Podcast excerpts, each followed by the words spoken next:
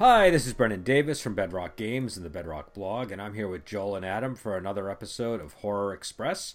And tonight we're talking about 1985's Lifeforce. This is a film directed by Tobe Hooper and directed by Dan O'Bannon. Um, it's a it's a very interesting movie. I don't know quite how you describe it to people who haven't seen it. It's based on a book called Space Vampires, and that's essentially what the story is. They find a uh, a vessel in the tail of Halley's comet in space. They bring they they they bring some of the inhabitants of that vessel back into Earth's orbit, and eventually the inhabitants make it to Earth, where they start draining people's lives and unleash a plague and it's a lot more complicated than that, but that's basically the storyline. Um, you know, a lot of stuff happens in this movie.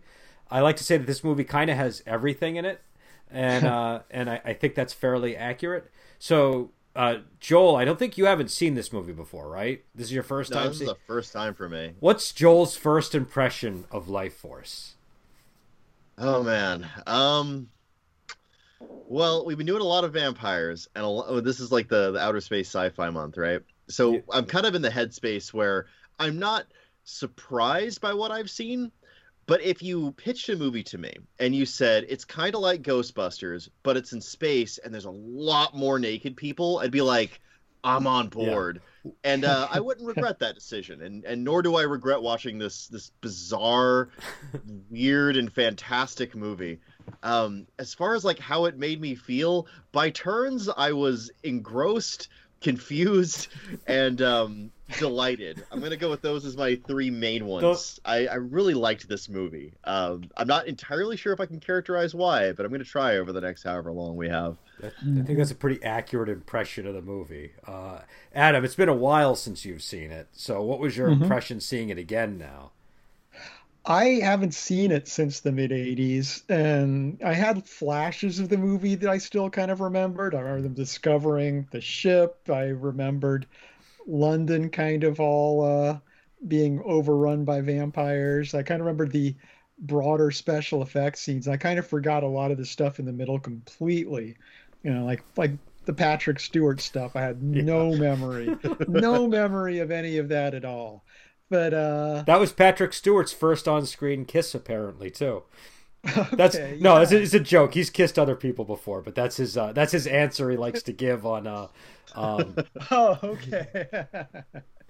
but uh but yeah, that was I mean it, it's it is an amazing movie cuz it's tonally so weird. I mean, on one level, it's like a British Hammer film kind of vibe with this kind yeah. of dry sense, but it's also from the director of Poltergeist in your face, boom, flashing yeah. yeah. ghostly lights everywhere stuff. And it.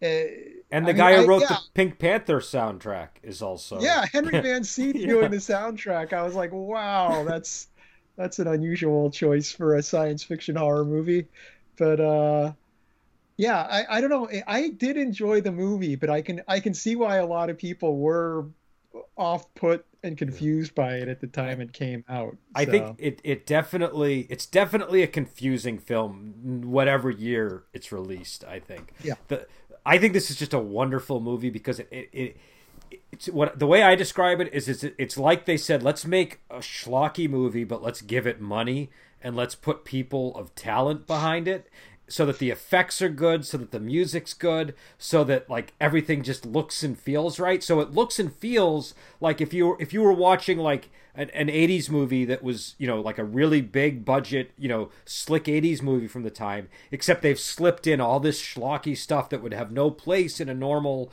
big budget 80s movie. Do you know what I mean? It's it's it's it just all really works and uh I it's so strange. Like it's it's and, also it's it, it just it does naughty and bad things and just kind mm-hmm. of has no no compunction about it at all. It, it's proud. It's proud of all of its bad behavior, and I kind of like that about this movie. Um, so, so yeah, I don't know what what what uh, what aspect of this film should we talk about first? Like, what what's the what's the biggest thing that we need to we need to really address? I mean, we've already discussed Patrick Stewart's uh, first on-screen kiss, which was amazing. Um, but well, like, oh man, Jeez, there's so much I love about this movie. Like, I love that you have to use a, a, a leaded iron stake to kill the vampire aliens. I love that they apparently inspired the original vampire legends. I really love their ghost ship unfolds uh, well, with a giant bat thing. Yeah. I don't. I don't even know, man. Can, I've can, got no focus. I'm well, okay. How about this? Why don't we focus on the on the on the on the stake and and and and and I think this movie was really clever in how they they they handled it. The the guy, what was his name? Um, Doctor um, Doctor Fallada, pay, played by Frank Finlay. Um, he looked like a, a, a, Hammer Studio actor in this movie. Yeah, I think that was intentional, yeah. right? Like he could have played Dracula. Oh, there's definitely yeah. like a huge yeah. Hammer vibe running through this, which is yeah, go, and, go on. And, and so I love like when he's talking about the lore, how over the top is like he's shouting to the back of the room. He's like, I think these may be the inspiration for the vampires of legends, or such creatures as these could have been the actual vampires of. You know, it's it's all very you know he's talking like this, and it just works beautifully. And also the fact that they get you to believe in the vampires from outer space premise is I think pretty impressive because they basically do smash a Hammer studio film up against like Alien or 2001 and all these different things. And and and and and and they and they make the vampires believable by basically removing the fangs and kind of turning them almost more into like zombie like creatures that suck the life energy out of people but they keep a lot of the th- stuff that ties to the vampire legends, like like why like like like you know they they they they kind of seduce people in a way, and so there's this like compelling aspect to them, and that sort of ties in with the charismatic aspect of a vampire and all these things. So you know it, it again, it's just I don't know, it's. It, and and also the way that they make them into kind of shape shifting creatures, where they they bring the bat thing in by having that be their actual original form which is kind of yeah. interesting. And then they can also assume like whatever shape they need in order to invade a, a, a planet, apparently. And yeah, and I think you're right. The fact that they're able to like like modernize and sci-fi eyes the premise of vampirism, and they keep all of it. Like they they find them in the the outer space equivalent of a haunted castle, right? Yep the big mysterious spaceship thing. They've got the bat monsters in the original form, so there's and there's something kind of like pseudo demonic about uh, vampires anyway. They find them in the outer space equivalent of coffins, you know, and they even like do the Dracula thing where they're carried over on a doomed spaceship in this case into low orbit and just kind of discovered, you know. So like beat for beat, that's vampire legend, bro. It's fantastic. And you're hmm. right. There's not really a moment where I was like, "Oh, that's that's silly." No, I, I swallowed the, the the sci-fi vampire psychic monster pill wholeheartedly and with no reservation. So you you are correct, Brendan. That was quite a feat of uh, of writing, I think. And I think uh, also I haven't read the book, but my understanding is the book is actually set in the future, like the far future, and they mm. deliberately set this back into the modern day so that it was more relatable, which also coincided with Halley's Comet coming, which was kind of nice. So they had the oh, uh, That's yeah, right. Yeah, because because when did Halley's Comet come by, Adam? Was it eighty six? Yeah, I was a little too yeah. young to see it because I was being born at the time. You were being so. I mean, I I remember Halley's Comet. So now when I see this movie, it's like, oh yeah, Halley's yeah. Comet. I remember that. It's like that was a big deal. Yeah, and it gives it like kind of a believability thing, but also I like that setup because the idea that these things are hitching a ride on Halley's Comet somehow, and they only come by every time Halley's Comet comes by. That mm-hmm. that means you know they that that when when they decide to go in and investigate it, it's like they have to. They have no choice because you know it's going to be over seventy years before this returns. So, you know, yeah, it also sets up the final twist with the commander and his him actually being one of them too, because they've been here before. So you know, he's apparently some descendant or something from the uh, previous visit. Yeah, which is uh, why don't we talk about that? Do we want to talk about that now, or do we want to talk about that separately? Because I think that's important. Like that I'm gonna make a note because I make I, a note. You know, yeah, come back to it. That's yeah. I feel like sequentially we should introduce that guy and talk about his character and role in the movie, and then we should go to the twist on him. Fair enough. Okay, yeah, because that was I have questions as well as thoughts about that. yeah, um, it, I, there are questions definitely. Uh, But the, but the I like the opening scene when they first find them just because of how gorgeous like that the interior of that alien vessel looks great for the time period. Like it just is a it's, it's a, effects. I was really I was expecting to watch this and go, man, this mm. does not look as good as it looked in my head, but it looked fantastic. and and the way that it's led into with the Henry Mancini music, it's it's almost kind of got a Superman vibe to it. I think he's it, trying to do a it, Superman it, thing. Yeah, yeah, yeah, definitely. So, so it grabs you right away. And then and then they get in there and, and they find these naked people inside those crystal coffins or whatever they are. I guess they're force fields. And and uh and there's that the moment that I fall in love with this movie is when the guy says, um, uh, she's perfect. I've been in space for six months and she's perfect. And just like the look on his that face. A good line. I, I, I, yeah, well, in that scene, I think the moment that, that really got me was the point where they're like, "Oh, there's you know two naked men and a girl," and the response from the ship is, "We have no screens." yeah, it's, like, yeah. it's like I can't see.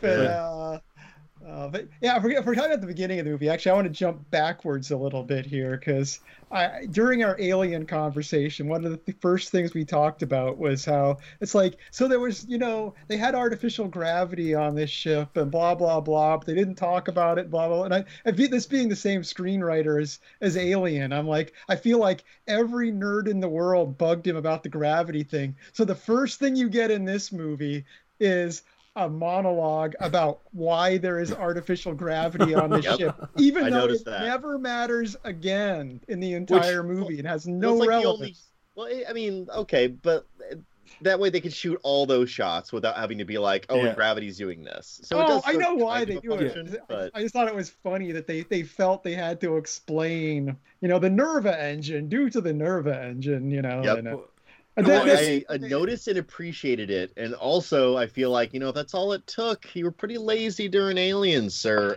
well, I don't know. I, I still found it introduction explaining the science. I actually found it confusing still because it's set in the present or what was the present when we just didn't have technology like that. So it, it it's yeah. it, it's like a you know maybe maybe it was ten. Well, no, it couldn't have been. It was Halley's Comet, so it had to have been you know that mm-hmm. year. So yeah, well, it's it's a mixed bag because obviously it's back when space shuttles were still cool and yeah. like ooh, they're flying around in space shuttles, yeah. awesome.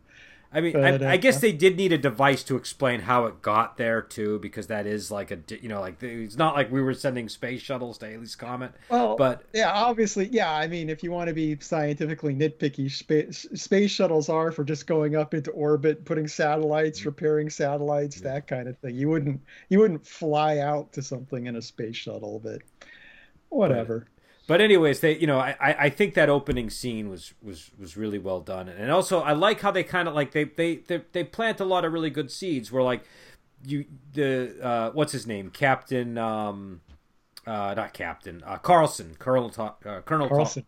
Colonel Carlsen um, it's the, the two characters in this movie, Colonel Carlsen and Colonel Caine are the. I think yeah. that Wikipedia is wrong. So he was Commander Carlsen in the movie, wasn't he? They no, they called him Colonel when he was on Earth. I think he oh, was okay. commander of the vessel, but well, I think that's yeah, yeah, yeah. You're right. You're right. Um, uh, no, because I remember I, I, was like, oh, they got two colonels, and they're kind of, a, and I was, and then I was starting to imagine all the like Colonel Carlsen and, and, and Colonel Caine movies that you could have had if you didn't go to, you know, but because it kind of made a good team. But like, I, I like how you, you, you, you get the the sense that one guy's being drained of life and and and and and Carlsen is actually having an experience that's almost more like something out of Babylon 5 like he kind of reminds me of the first captain from the, the first season of Babylon 5 in a lot of ways.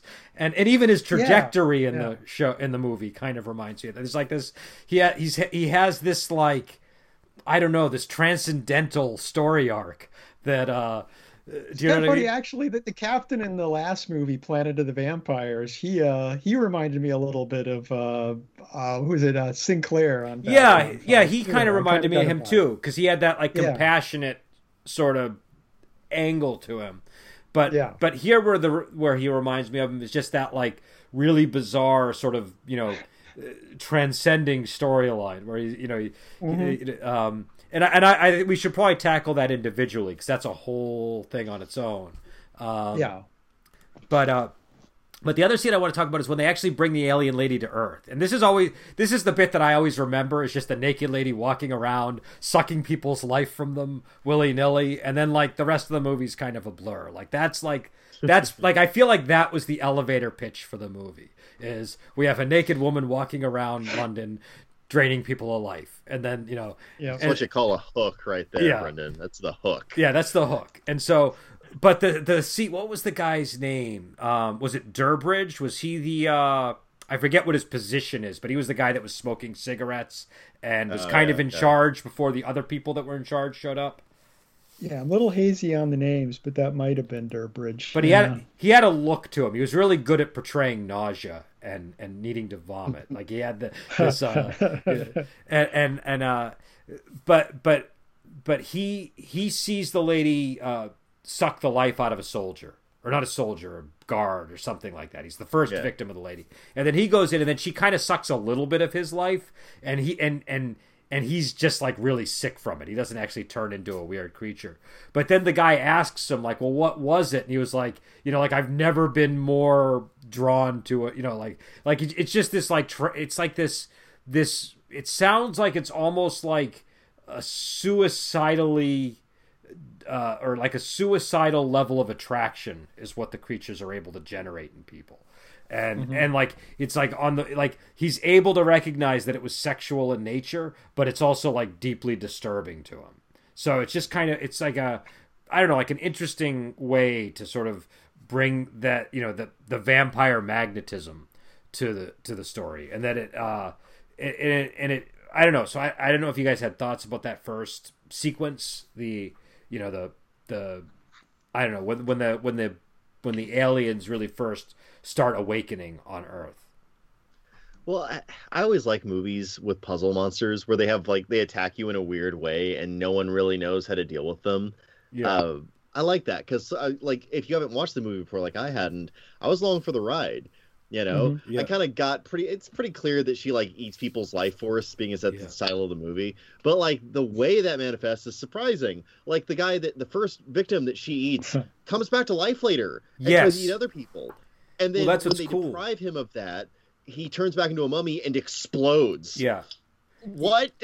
I love Yeah, that. well, I like the I like the whole process thing of act. You know, this movie was really into its own science too. It's like we get to see multiple occurrences of this happen. You know, and then we see it happen with that woman that they find, Yeah. and it's like it's really it's really showing us their whole scientific procedure on Yeah. figuring out how this works in a way that a lot of movies wouldn't take the time to do And- that. Well, And the- again, remember, remember with Dracula, that's how they beat him too. They they Yeah. observe him, they learn his patterns, they use Yeah. modern science to vanquish him. I love that. Yeah. and the characters Yeah. of this aren't stupid either like when when kane shows up like in a normal movie the kane character is immediately going to be putting up impediments do you know what i mean like that's his sort of like you know like okay i'm from a superior agency i'm here you know what i mean that's like the role of that kind of character and instantly he just does everything the science guy tells him to do and then he, Yeah. he and he goes even beyond. He's like, you know what? And get all the like little bits of people that were on the ground, gather those, and keep an eye on those too, because those might do something. You know, so like he's just very thorough, very cautious, and and normally movie characters are not this cautious and thorough and systematic. And the and the scientist, uh, uh, uh, uh, again, was it the actor's name was Finlay, the character's name was Fallada. Um, A lot of yeah, Fallout. He's a great character, number one. But but Yeah. I, I I love how he he he immediately starts sensing the pattern. He's like, okay, this is two hours after, and this body has woken up and tried to drain somebody. I believe that that's going to happen to the next body that we find, and like, so we should just assume that this is an ongoing pattern, and let's go and confirm it in two hours. And so there's just this like, they're just very s- systematic in handling the problem. A- and they're competent you know they recognize patterns they take they take the greatest precautions they can. Like you said they're systematic. They they make really logical smart choices. And so many movies nowadays they make their characters idiots. Yeah, Yeah. so it's like do you not understand that we as audience members would uh, like there's a reason we yell at the screen in frustration. Whenever you see the characters though acting in this smart way it makes the bad guys more credible. They didn't Yes. just win because of luck. They won because they're an unknown and incredibly powerful dangerous force and, and Yeah, it doesn't and they feel even, artificial. They even allow them to make a mistake. They do kind of, they do, you know, they are kind of tricked to an extent later in the movie. They find out, but it's not, it's not because they were stupid. It's just because the bad guys were clever. So it's, Yeah, and they and they do everything right. Like when the uh, when when the when when uh, when the capsule returns to Earth, they immediately send people to the to the escape capsule. They immediately bring them to London. They you know they, they they you know they, they they they find out what he experienced. They it's kind of clever how at the beginning of the movie, we don't actually see them bring the bodies onto the Churchill. We actually have to wait until he's found to get that part of the story. And it kind of, I don't know, I, I like the way that it does that. But they they debrief him, and then and then I don't know. I just feel like everything is is it just is logical, and it's not like well the story has to happen, so we're gonna have this really smart character make this boneheaded decision. And if they do need them to make a boneheaded decision, it's because of the magnetism that they're feeling towards this woman or towards you know there's there are other reasons that they establish in the movie that are they they they give you every description of why that would be compelling. Do you know what I mean? So that by the mm-hmm. time by the time he succumbs to it, you're like, oh, I understand why somebody would, but because the the the whole the whole dialogue with um with Durbridge about it, where he's where he, where he says like you know you know was it sexual, and he says it was sexual on a level level that you would never understand, but also Yeah. horrible. You know, it's like it's and then you see like a bunch of people succumbing to it, and and you get snippets of descriptions of what it is, and you believe it. So you know, which which which you need in order to buy into the whole Patrick Stewart scene, right? Because that's so Yes. over the top. So and, coming back to Patrick Yeah. Stewart. yeah. So so why don't we talk? Because I have a feeling that that was the uh, maybe the genesis of one of your remarks when we were PMing by Facebook. So uh, that that scene for me is the crown jewel of this movie for a lot of reasons. Uh, but that's not just because I have a huge man crush on uh, Sir Patrick Stewart, but that's definitely one of the reasons that helped polish that particular gem. But yeah, so okay, uh, how do you even begin talking about the scene, Well, Brendan? So this is a scene where number one, you have to believe that this guy is going to kiss Patrick Stewart because Patrick Stewart is the embodiment of his his internal feminine, and there's just something that's so ridiculous on paper that you know what I mean. It- it- it's it's so it's Well, like it's got it's got like there's like a humorous angle to it, but it's also disturbing and it's also it's also kind of deep. Do you know what I mean? Like there, it, it- yeah, it's deep in that, like his attraction to the essence of this person transcends the physical, and they do a good job of making that a Yeah. visual, like something that you kind of represent visually, because they keep cutting between Sir Patrick Stewart lying on the couch and this beautiful, I don't know the name of the actor, but this beautiful, uh, this I beautiful think it's actress. Mathilda May. I think is her name. Let me just Yeah, look it up to yeah, confirm. it is, it It is. She's got a really good. The, the fact that she had to do this whole almost this whole movie naked and that she still has so much dignity and presence and poise in it that she actually comes across as scary that's pretty impressive acting so i gotta give mad props to that actress I think she was a ballet dancer. I think I could be wrong. I'll, I'll i could i could see it she, she's got that like she carries herself with that kind of like knowledge and of capability not everybody does Mhm. that but like she really does um but yeah so in, in the scene itself they keep cutting and, and they'll do a thing where they'll do shot reverse shot and usually shot reverse shot it's kind of invisible to you you see one guy talking and then it reverses the shot to the other guy talking but when they do that they'll switch out the actor for the actress sometimes and so you get the idea that you're seeing what he sees and it makes Yeah. it more that makes that technique more present in your mind um, so when they start to kiss you know on some level that he's smooching Patrick Stewart, but I didn't expect to see it because Yeah. when the camera pans down, they're they're they're like lip locked Yeah. smooching, and it's amazing, and I love it. Yeah, And- on and the also- Mathilda May thing, just to back you, you up, you, she is a ballet dancer, not just a ballet dancer. At 16, she won first prize at the Paris Dance Conservatory. So Okay. she's Oh the God. best French ballet dancer, Okay. Well, So- When she's on- when she's why she on- carries herself like a queen. Yeah, when she's Yeah. on the slab in the um in the cathedral and she points her toes as she's sitting up it's like you can tell okay that's like not that's like a only somebody who's got that kind of mastery over their body would would think to do that do you know what i mean yeah, um yeah. but uh but yeah well it's funny too because like patrick stewart he's obviously a handsome guy but he is not a feminine presence at all he's like the Not opposite little. not even a little especially the way he is here because he's kind of like an older suit wearing, balding, sweaty guy in that moment. Do you know what I mean? He's not. Yeah, you know, it's a different than I've usually seen him. Because I mean, you know, Sejanus and I eh, and, Yeah. and I Claudius and you know Captain Picard, of course, are are just such different personas that he has in this. yeah. This, this is like this. Like you, you, you see him in this, and you, he just seems like a like like very much like a like a guy. He doesn't seem at all feminine. And so it's just when he says I am like I forget the line, but when he says I am like the feminine in your subconscious or whatever, mm. you know, it's just it's just it's it's it's like okay, well I guess, you know, that makes sense. Like, you know, it, it works, think- but it, it's I think they had to have him say the line though to to make that contrast clear. To I you agree. audience member. I agree. That's Yeah. why I like it because I think if she said it, it would it would have been like, okay, that's a that's an easier way to persuade me. But to have him say, Yeah, it, they it- clearly wanted you to understand that that the Patrick Stewartness of this physical presence Yeah. in no way impedes this connection they Yeah. have. Um, and that, God, that had to be a hard line to get. Uh, he But- nails it. Yeah, so but God. this scene, it, I, I think it's pretty famous. I think everybody who sees this scene remembers it because it's Patrick Stewart, and also he's playing a character that's kind of like Professor X before before Yeah, he's a little- paralyzed, right? Yeah, so yeah. so But uh, oddly, like I said, I totally forgot this scene, so I I refute that argument. you- I, this was that was like a part of the movie. I was like, whoa, how do I not remember Did- any of this? did you remember the masochist scene before this one? The one that like No, that, no. I, I- like I said, I I mainly remembered the beginning of the movie and the end of the Okay. movie, and almost the entire. You know, eighty percent in the middle. I just it was just gone. 'cause- I don't know.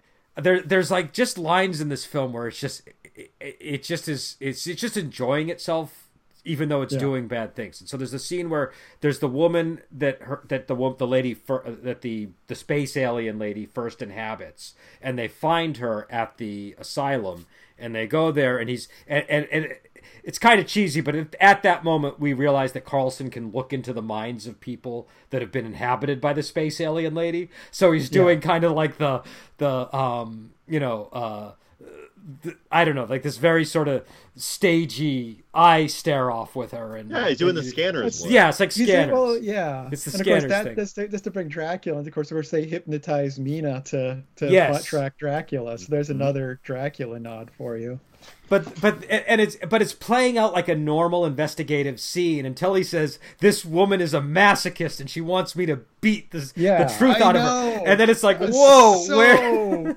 Well, but remember they bookend that line with "Will that bother you?" And the guy's like, "No, I'm a natural voyeur." That's- everyone's immediately cool. That's the Yeah. part. That's the thing that makes that scene when you th- that line. Something about that Our line. kinks are compatible Yeah. here. Well, it sort of tells All you lined that up splendidly. it, it sort of tells you like the movie is getting into like really camp territory. I think at that point, which which which maybe makes it like less intense somehow. Do you, because because because you would expect his reaction to be repugnance or horror when this guy says mm-hmm. she's a masochist and so I'm going to like play to her masochism now and just like beat the truth out of her or whatever it is she wants. And and then I think he like rips off like the back of her shirt and you see all these like scars to Yeah. to demonstrate that she's a masochist. And so number one, just the idea that this woman's a masochist is kind of ridiculous. It's like a ridiculous plot element, but then it's like it's like overly indulgent that the writers are going there. And then when he says to the guy, "Are you okay with it?" like Joel was saying, the guy's like, "No, I'm a natural voyeur." And it's like it just the tone of that is just it's it's comedic more than do you know what I mean? Um, I I I, I kind Well, of it- And it kind of helps to remind the audience that it's okay not to take this too seriously, yes, folks. yeah, that's Yeah. that's I think what it is. It's it's like It this, it is lurid in a very pulpy fashion. So- I think. But you see that scene and you're like, this movie can't get any more ridiculous. And then you get the Patrick Stewart scene. But yeah, And while we we're talking talk- about the woman, you know, the the masochist woman and the uh you know, basically the scene with her being picked up by in the guy in the car. Yeah. I don't know if either of you seen Under the Skin, the No. uh, Scarlett Johansson movie. I I was like, man, I I I'd see I, I didn't realize when I was watching Under the Skin, but I'm like, I feel like that's a movie that just took this little segment of the movie and Okay. decided to blow it up into a whole movie by itself. It was just Interesting. I, I Yeah, yeah. Just, uh, Is it a horror movie for- or is it a? Is it like it's a horror movie. Yeah. Maybe we should watch that at some point then. If We it's, should. It's actually a very good movie, so Okay. I, I think it should go on the list. Yeah, that that whole sequence is cool. It starts with the hypnotism, like you were saying, and then it it kind of leads them there, and then they get there, and then they realize that that she did that deliberately so that they could basically overtake London, and then they have to go back and storm London, basically. But they get detoured because they have to go to the Prime Minister's office, who is also uh, he's either one of them or he's been infected. And so, uh, you know, Yeah. Well, it's it's funny when when they got to that part where they determined she was being very careful and not killing people and all that kind of thing. I, as someone that remembered the beginning and the ending of the movie, I was like, "But, but how are we going to get London Yeah. to just burn down here? Or you know, what's what's how does this fit? You know, so it being a, you know, being a ruse, like I was like, oh, okay, yeah, that's great. But and, and it's also where we just get all like we just get all of this. It, it's a ruse and it's a detour, but it's also where we really learn like the depths of Carlsen's emotions surrounding Yeah. all this. And uh, Yeah. and I and I and, and he gives like more details on it because like uh uh Caine says to him like okay what really happened on that ship like you weren't telling me a hundred percent the truth and he's like he's like you don't understand I was in love in a level that you've never you know under you know you you could never understand I forget how he phrases it but it's like it's kind of like a something about Mary type situation is what it sounds like um and so If you look at that movie in a certain way, it is a horror movie. So, or a religious one depending you know like oh yeah, okay, I guess it could be religious. Religious. well she's her name is mary you know like um Hmm. but uh and she, Under the skin and something about Mary next time. it's a good double feature, actually. but anyways i th- I, I think uh uh, you know, uh, but we get that backstory about Carlsen, and we and we just learned like he is, so he is sort of in a state where he's kind of torn between, you know, this invasion is now threatening to destroy all of Earth or something. We don't know exactly what the extent of it will be, uh, but it's not going to be good either way. And this woman that he's got this, you know, inexplicable attraction to, and uh, and and what she Pretty explicable. well, it's explicit. Well, I don't know. Let's let's talk about that. Like what?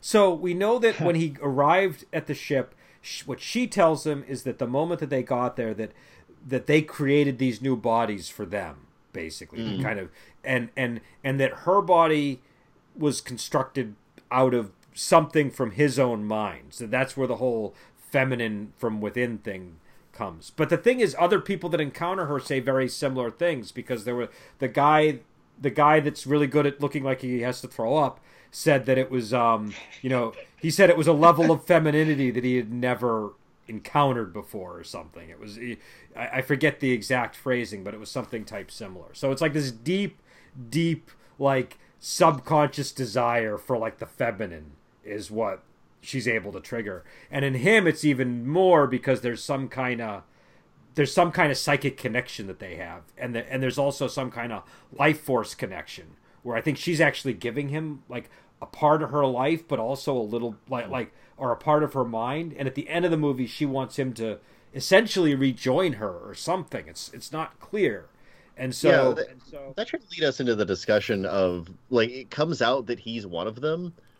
Well, that's and what she says to him. That's what she says to him. yeah. Ah. So are are we to uh, okay? So how are we to take that? Is All she right. is he, she saying like that she gave him some of her, therefore he is now one of them, or is it you are always one of us? I took it as being always one, but now you now She- you've no, she- the question. she did I, say- I'm not certain. She says at one point, and she says, "You are always one of us. It's in your DNA, or something like oh, that." okay. But that, okay, so it but- is a, a descendant kind of situation. well, then, it could be, or that could be all of humanity for all we know. We don't know what the. Huh. Do you know what I mean? Like, Oh, yeah, kind of right. a uh, Larry Niven protector type situation. yeah, we don't. I don't think. I, I think it's. I, I, I mean, I'm sure that the uh, that the novel probably goes into greater depth, and maybe there's like a life I'm force sure nerd that could answer it. But I feel like the Yeah. movie you know gives you. Are there any like there can't be life force nerds out there, can there? That would be a very niche. I think area. I think I think most fans probably probably are like deep into it. It's, it's one of those cult movies. I'm sure there's got to be people, especially so? with it, especially if people if there's a novel too. There's got to be a Uh, few of them out there. Okay, I mean, I I'm, like- I, I like the movie, but I've never, I've always figured I don't need to read the book. Do you know what I mean? Like, um, Well, Yeah. Colin Wilson is a, a a well-known writer in his own right. well, and it was it was a big hit, I think, when it came out. The novel, it wasn't like some Yeah. You know trashy book, but uh, but it is called Space Vampires. Um, yeah. you know, so but uh, yeah, but I mean, he is he is like you know big uh, into mysticism and the occult and stuff in his writing, and uh, so it's like you know it's where a lot of the idea. I mean, you can see you can see where the ideas in this came from if you've read. I know I've read some Colin Wilson at some point. I'm sorry. Go go on. I'm, No, so I was just gonna say that. So she said. So she's at the cathedral, uh, serving as a conduit for all the life force that's going into the ship, right? And Yeah. she summons him back there, and then when he gets there, she says, "Come to me," and she basically wants to embrace him. And I don't know, they're gonna culminate in some way and return to the ship. That's about as much detail as I can extract from what we see on the Right. screen. The- Um, And like that's another thing. Like, doesn't he betray her and like stake Yeah. her? So then Okay. he, he stabs her from behind with a stake, but then we Yeah. see both of their life energies ascend into the ship. Yeah. So yeah. I'm not sure what it means. Like maybe they have like a really big feud when they go back up there because he's, or maybe she knew he was going to do that. Maybe you know I don't know. I have no idea what the. I don't know. Well, I thought he was trying to stab both of them with it. Doesn't it He come out did. He his stabs oh, both. it back? comes out his back. Yeah. Yeah. it's it's Yeah, it's Oh, and they turn red, and then it goes to the Life Force ship, and instead of having a blue aura, it now has a red aura. So what does that mean? Because I, thought it was going to be they go up to the ship, and it like like it ossifies and crumbles. You know, that would be Yeah. like what I would have done. Is okay Uh-huh. that he destroyed them, and that like that like poisoned death energy goes up and kills it. Fine, you know what? Whatever. But like it doesn't. It just makes it red, and then the ship just flies off, and it's like so. They'll be back Okay. in. They'll be back in seventy-five or how many? how many years is it? I think it's forgot. 76 years, isn't it? Seventy-six. okay. Quite, I'm gonna be old man before I get a chance to see this comet. Um, You'll be like Mark Twain, you know? He came Oh, in with Mel- die. Halley's Comet and he wanted to go out with Halley's Comet. Wasn't well, that that's his, uh, kind of a yeah. yeah. yeah, you're right. Oh shit. It'll Well, give I'm you not a goal. writer, so- It'll, it'll help you live past 75, you know? So, by one year. yeah. But, Yay for me! But Uh, I I hope to be old enough at that point that they've made like teeth implants that are just like your natural ones, so that I will actually get more teeth as I get older. I think we'll have all kind. I think we'll have Star Trek medicine by then. Life, oh, life man, will I be can't so wait much for better. Star Trek medicine. But, uh, but yeah, so I, I, I, I'm very puzzled by the ending personally. I've, I've always been kind of puzzled by the ending, and I don't know that. I, I don't know what it's saying happens to the protagonist. I don't know, like, is he now living a life as a space vampire with his sweetheart, or like, you know, what's the deal? Like, you know, Or is he like, living an, an angry, unending argument for the next 76 years aboard a spaceship with his former sweetheart? yeah, Is a... I'm hungry. Of course you are. It's your fault. yeah. we were gonna have so many souls for the next seventy six years, and you said to ruin everything. Yeah, We I mean, just they get a fair know. number of souls on their on their uh, ship, so you know maybe they were okay. They couldn't have like a feast or anything, but We Yeah. had to rash out the souls very carefully.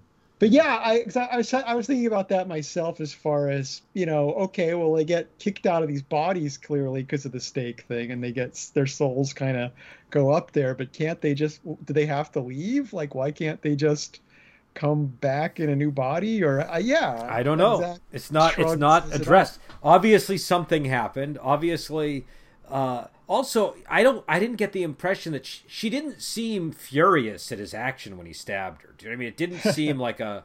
Uh, so I don't know. I don't know. Um, you know, but but it was an interesting ending, and I thought that it was again. It was it. It kind of had va- there were Babylon Five feels in it for me with uh Feels. with well just kind of like the way that everything sort of leads into these transcendental experiences in Babylon 5 and sort of these you know yeah they- it does have the same fantasy science fiction blend as far as uh, flavor goes Yeah. yeah yeah because it's You know, what's opera weird is I mean, it, it- uh, if you switch the gender roles, uh, it's kind of the ending of Bram Stoker's Dracula.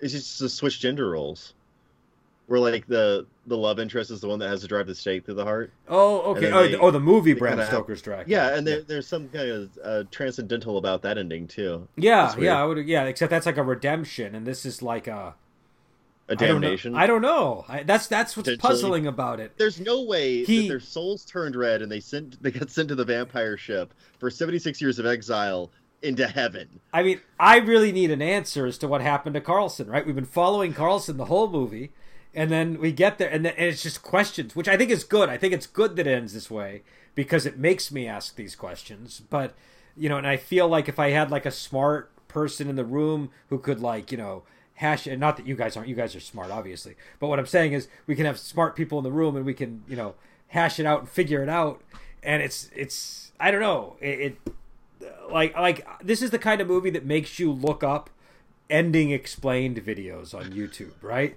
where you're like yeah. what the hell happened in that ending because uh, hopefully like like it's almost tempting to make me want to go read the book just to in the hope that it explains you know what the hell happens in that ending scene. But uh, space vampires ending.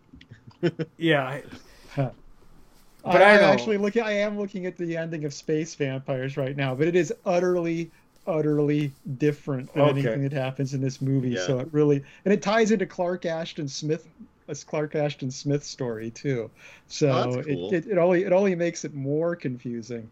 But okay. uh, yeah, basically, so this is all part of the Lovecraftian mythos. If you uh, ah, if you want to know. Yeah, but, I've uh, heard that this is like very Lovecraftian. People say. Um, but uh, but yeah, uh, basically it's a it's kind of a shadow Vorlon situation to make it more Babylon Five like when mm. you uh, look at the novel. So okay, okay, I just Babylon Five episode. I just really want to know what kind of life Carlsen is living after this movie. Yeah. You know, that's the that's sort of the key thing. That's like your pitch for your for your sitcom. okay, so remember that movie Lifeforce? We're just gonna call the sitcom Lifeforce, but it's only gonna take place in the ship between the vampire lady and him and the awkward 76 years that they've got to go around with Halley's Comet you know, hashing out everything that happened on the planet. It's like, so you drove a stake through our collective heart. That kind of sucked. We got a hole in our heart now. Not the heart, but the energy center two inches oh, below the, the, heart. heart. That's right. they had to stab them right in the chakra. Yeah. I, I, love the way that he sort of fends off that assumption in the way he phrases that. You know, yeah, it's, it's not it's not the heart. It's just close to the heart. Yeah. Common mistake. but um, in the soul part.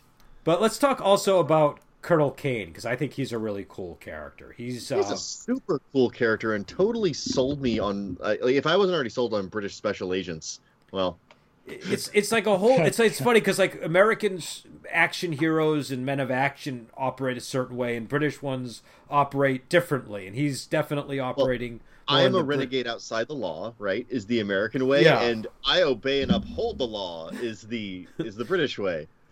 Yeah, there's also just other, but but the things I like about him is he just he they really emphasize how fearless he is as a character. Do you know what I mean? He he just wades into these terrifying situations and I'm assuming he's a colonel, so he's got. I'm assuming that means he has a military background. So it kind of makes sense that he would just be trained to go into the action and not really hesitate or think about it. But uh, but he also again displays so much competence when he's doing that. It's not one of these situations where he goes into London invaded and he gets swarmed by a bunch of these vampire zombies because he looks the wrong way down a street or something. Do you know what I mean? He makes all the right moves and he gets to where he's going and he's able to do that. And he's able to he's able to, you know, take that stake and bring it to the cathedral and kill one of the guys, then, you know, throw it to Carlsen. Oh you know? Yeah, because it's not like this movie is that heavy on a lot of action. Like for example, when they land at that other base when they're on their way to London, yeah. and they they find out the guy running the base has really been turned, and mm. there isn't an action scene or anything. They just gotta look at each other and they're like, "Let's get out of here." and they do. They leave in the yeah. middle of the bedlam. yeah, I think that was the prime minister too. That was the uh, the yep. seat. The seat. The prime minister comes That's out all right. sweaty and and he's like right, I was forget the woman's name, but he's like he's like Mrs. Harrison, can you please come here for a moment? And he and then they go in and they see through the curtain that he's like these electric jolts are going between him and her, and he's clearly sucking her life energy.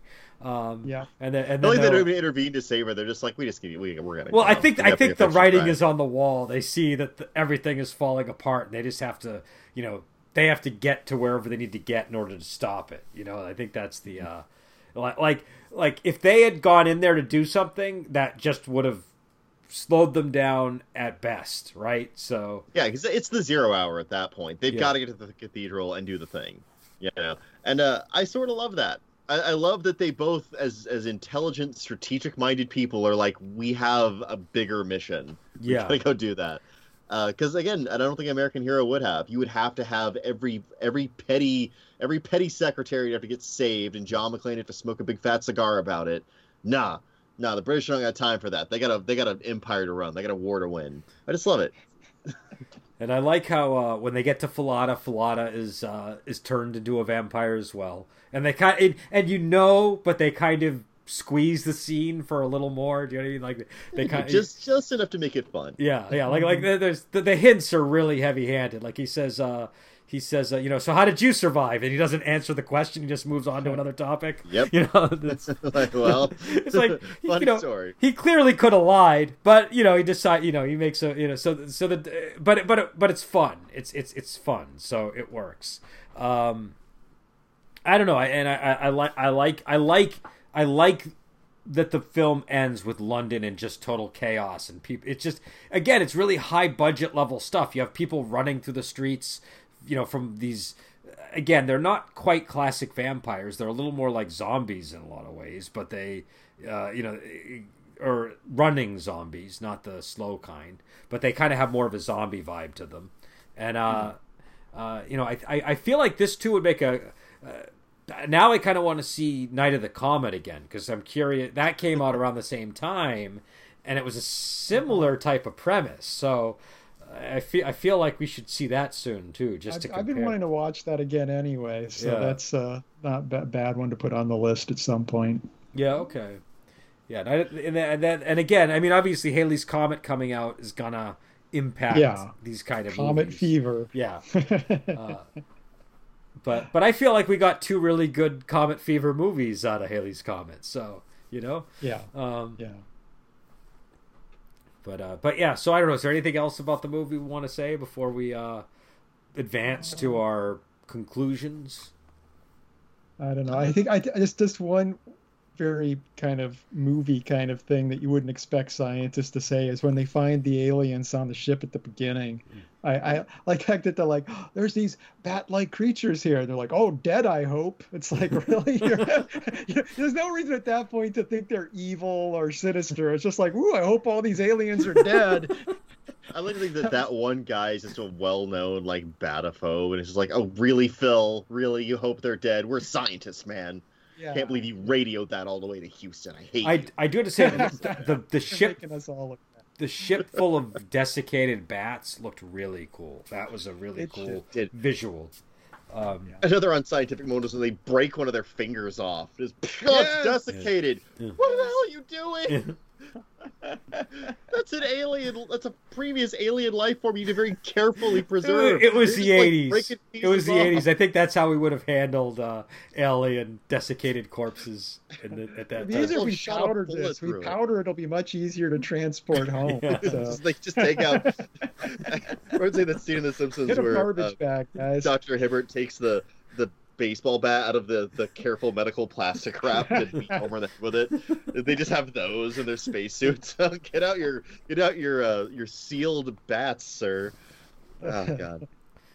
Yeah, so so I don't know. I I, I think it's uh, um this is a great movie. I, I think it, it's it, it, it it's it's the kind of horror movie that just puts a smile on your face if you're if you're a horror fan, and it's the kind of movie that just if you're not a horror fan, you watch it and you're probably thinking, how is all this possible? How, like, how did this get green lit? All of this, but you're also Yeah. enjoying it as you're having that thought. Hmm? Yeah, yeah, it's surprising so far into the 80s that this got made. It's the kind of movie that came out in the 70s, you'd be like, yeah, they were just doing all kinds of crazy Yeah. stuff in the 70s, but for an 80s movie, this is exceptionally strange. Yeah, yeah. I mean, this movie has like full frontal nudity for a substantial amount of its running time. There's like, Mhm. you know, one character that's naked the whole way through it, and there's you know plenty of other you know quasi nude characters as well. Um, it's to the point where I was kind of like in the back of my mind wondering if that lead actress was actually a nudist and it was somewhere in her contract that she didn't have to wear No, clothes. a- and they're like, well, we got to do something with it. No, apparently she was somewhat reluctant to take the role because of the nudity, but then Yeah. she was convinced because it was potentially good for her career. So you know that I don't I don't think she was a nudist by by nature, um, but I, I don't know I I just think that it was uh, it's just a weird film. Like it, I don't know how. You, you just don't see movies like this. It's like what there's like three movies that like I can pull out and be like, this is like a really unusual film. Somebody made this movie and it's entertaining. Do you know what I mean? Not like somebody made this movie and it's a piece of garbage. Um, you know, and and this is also like, I don't know. I I feel like, you know how like uh, Dan O'Bannon he wrote this and he he also wrote Alien, but apparently they cut out huge chunks of of his Alien script, right? So like like like like like they they I think what they kept was um was the the chest bursting scene, and I think a lot of the other stuff was taken out that he had had in there. Okay. Adam's looking quizzically at me like I'm lying, so I want to get No, Adam- no, no. Uh, I'm just interested. That's all. That's what I heard. I could be wrong. I could be wrong. But but if that's true, this almost makes it feel like like this movie is a middle finger to whoever did that. Like screw you. I'm gonna do the stuff that you didn't like. I don't know if this was if that kind of stuff was the stuff they didn't like, but I, I'm gonna do the stuff you didn't like, and I'm gonna make it work gloriously. And it just Yeah. you know it, it's just stuff that again on paper this movie really shouldn't work. Do you know what I mean? It sh- it should. Yeah, I, So th- if there's something to that. You know, like it shouldn't work, right? Outer space Dracula. Yeah. so, have you guys Lots seen of Dark. Star? I have to ask, since we're talking Yeah, about that- Dan O'Bannon. That was like, well, that was a uh, 74. Carpenter. It's when he wasn't- and John Carpenter Yeah. made together when they were in school. Yeah. yeah, we, we should do That that one on, on this. Is that is that available on streaming, Dark Star, or no? I'll look it up. But yeah, that's one I, I I haven't watched that since the 80s either. And it used to be like a regular late night movie. So I used to love that movie as a kid. But uh, I have no idea how it holds up. We had to we had to go to Vudu to find this one, as I recall. Which, Yeah. by the This, way, this one's rentable service. anywhere. So Okay. yeah, this is a 2.99 rental on Amazon. So Okay. this is uh, you just to got my two ninety nine there, Amazon. Yeah, I, I, I guess I guess we have to say if anybody does want to see this, they have to go to Vudu, which is where we were able to find it. And It's Yeah. also available through Apple too. That's how I watched it. Okay. Yeah, I don't, Either. I don't, I don't do Apple stuff. okay, Uh, I just don't. I'm not hipster enough to do that. It's- so it's just like, fun. nah. I, yeah. the uh, But uh, but uh, so Vudu. But shout out to Vudu because I was I was I was very happy that we were able to actually find the movie. Yeah. it's a Uh, great little streaming service. Apparently, I, and- I really liked it. and so we'll you know uh, uh, but yeah we'll put dark star on the list uh, of, of films and uh, yeah.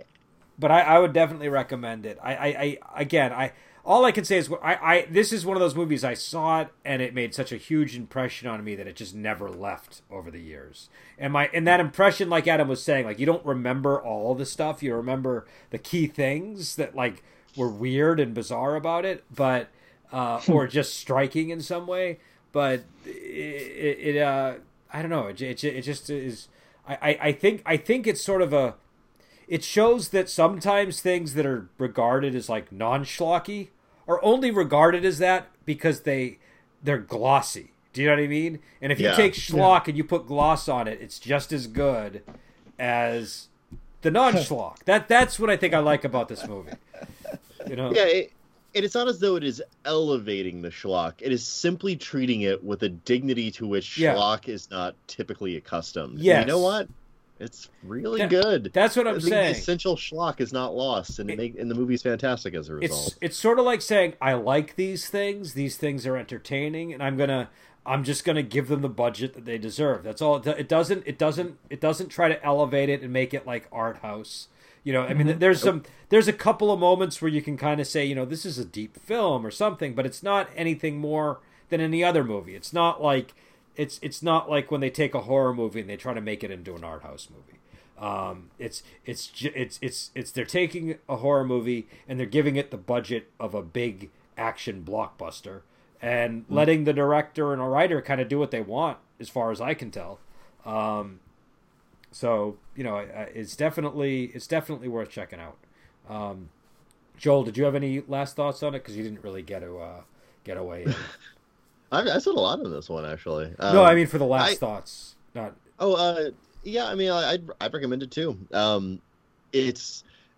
I, I want to go back to the point that there's no reason this movie should work, but it really does. Like, I because from premise, it's it's outer space vampires. You know, it's, it's, it's outer space Dracula almost specifically. Yeah, and yet there's something about there's some magic that this movie has right between the specifics of how it was written and the specific scenes that are in it and the specific visuals and the specific like turns by those specific yeah. actors that makes this it's a totally unique and incredibly impressive alchemy right well, and that's why i think you have to watch it well, it's There's kind no of movie quite like this. I think it's kind of what makes the first Star Wars movies magical, right? Like, like all that stuff would have gone south really hmm. quickly if they had really bad actors doing it and people with no oh, chemistry yeah. and they didn't have Alec Guinness. And it's the same thing here. And I think that's that's kind of what I'm saying. This movie like redeems schlock in a way that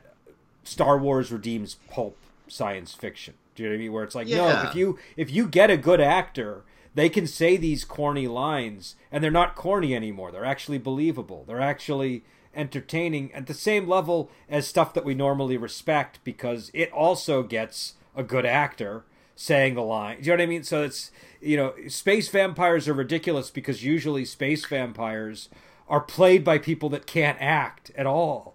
And yeah, the right. people that are responding you... to Oh, go ahead. Well, no, you're right. If you put this up against uh, Plan Nine from Outer Space, same movie, right? Yeah. You know, uh, but you're right.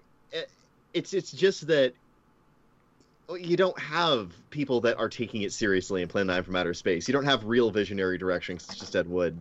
You know, you don't have the budget to do the stuff that this movie did. But if you take almost the exact same premise and the exact same story beats and turn them into something that has like the kind of talent and and energy that like say the original yeah. Ghostbusters had, you get this movie instead. Yeah, yeah. And so you know, so it just it just kind of it's instructive in that way. I think I think it's like. uh I don't know. Maybe, I might be giving myself too much credit because I doubt that I was subconsciously, you know, making these connections in my brain, yeah. and that was making me like the movie. But uh, but but you know, I, I do think there's some truth there. Um, so yeah. So again, it's uh, it's the movie's called Lifeforce. It's eh, you know, you you just gotta maybe watch the trailer, and if that doesn't sell you, don't watch it. But I think it's totally worth checking out. And uh, and uh and yeah so we'll uh we'll be back on next week. I don't know maybe, i don't know what we're doing. Maybe it'll be dark star maybe it'll be something else. I don't know. Um i know we have another space movie that we were talking about doing as well. So yeah. uh, we'll be back on. And until then we will talk to you later